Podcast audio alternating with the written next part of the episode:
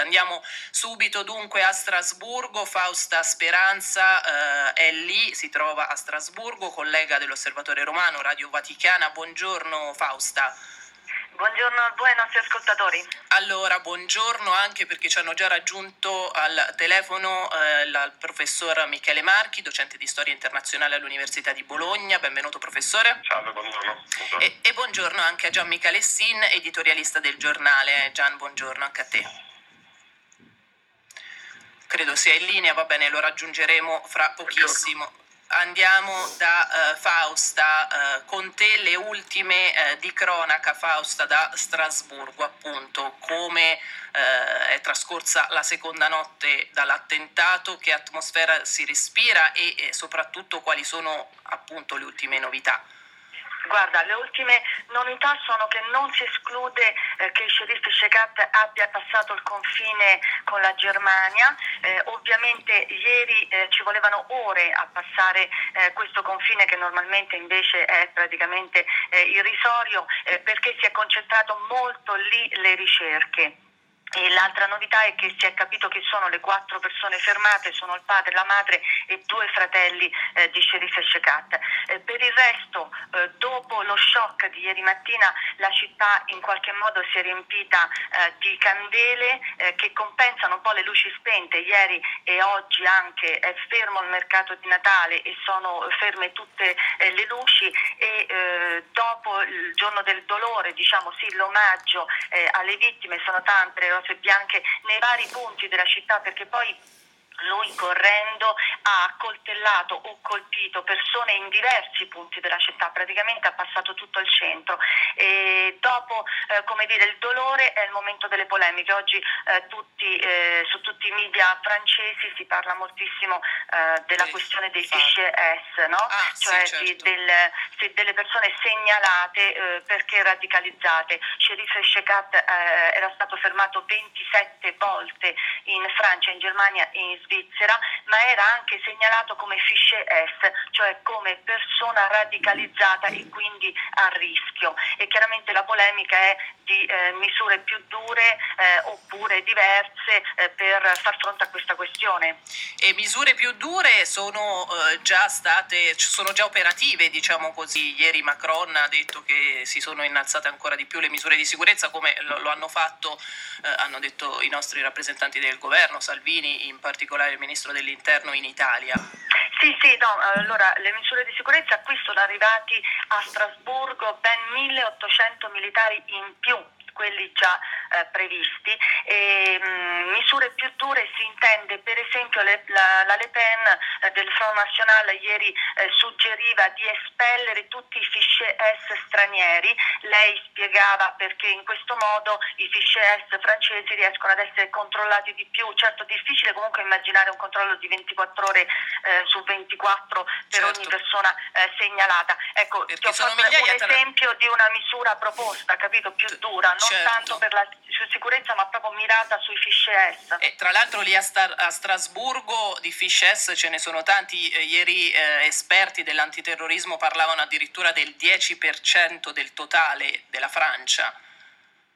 Eh sì, eh, queste sono, sono cifre ehm, che però non sono esattamente eh, ufficiali perché poi non sono neanche noti tutti quanti, lo dobbiamo dire, no? a seconda poi dei vari territori. Ci possono essere delle zone ancora più sensibili della Francia che non danno questo dato, quindi io lo, lo, lo relativizzerei.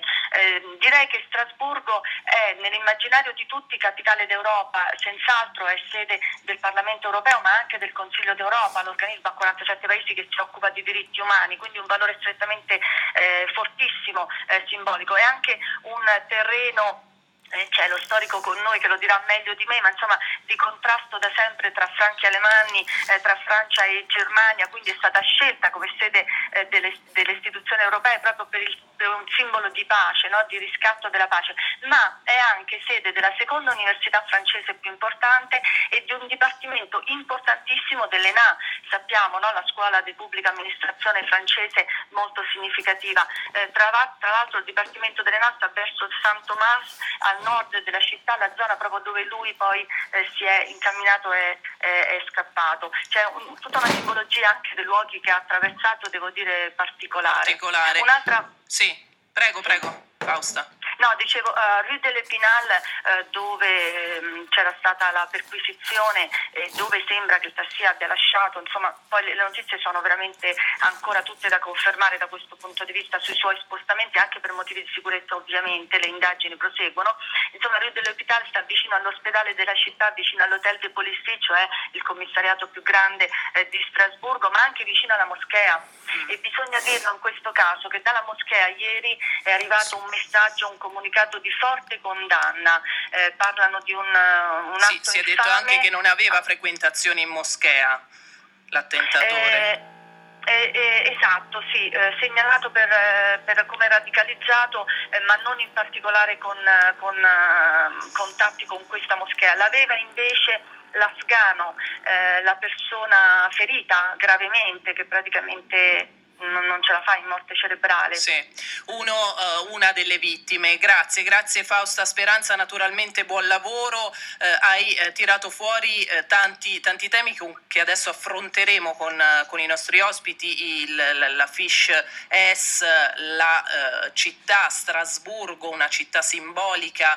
professor Marchi, un sospetto estremista islamico nato a Strasburgo, passaporto francese di origini ma magrebine, eh, appunto questi, questo tipo di soggetti sono numerosi in Francia, ci stava dicendo Fausta eh, Speranza, costituiscono sicuramente una minaccia. E qui torna il grande tema dell'integrazione delle seconde generazioni, abbiamo analizzato negli anni scorsi eh, in occasione degli altri attentati la società francese nel frattempo sono stati probabilmente eh, rafforzati, anche se ci sono molte polemiche, eh, rafforzate le, le i controlli e la prevenzione, ma la Francia resta una culla in cui questi soggetti si radicalizzano. Ci descrive un po' lo scenario francese sul fronte dell'integrazione, perché lei tra l'altro è esperto di processi di integrazione europea, ha scritto vari saggi eh, sul mulino specifici anche della Francia.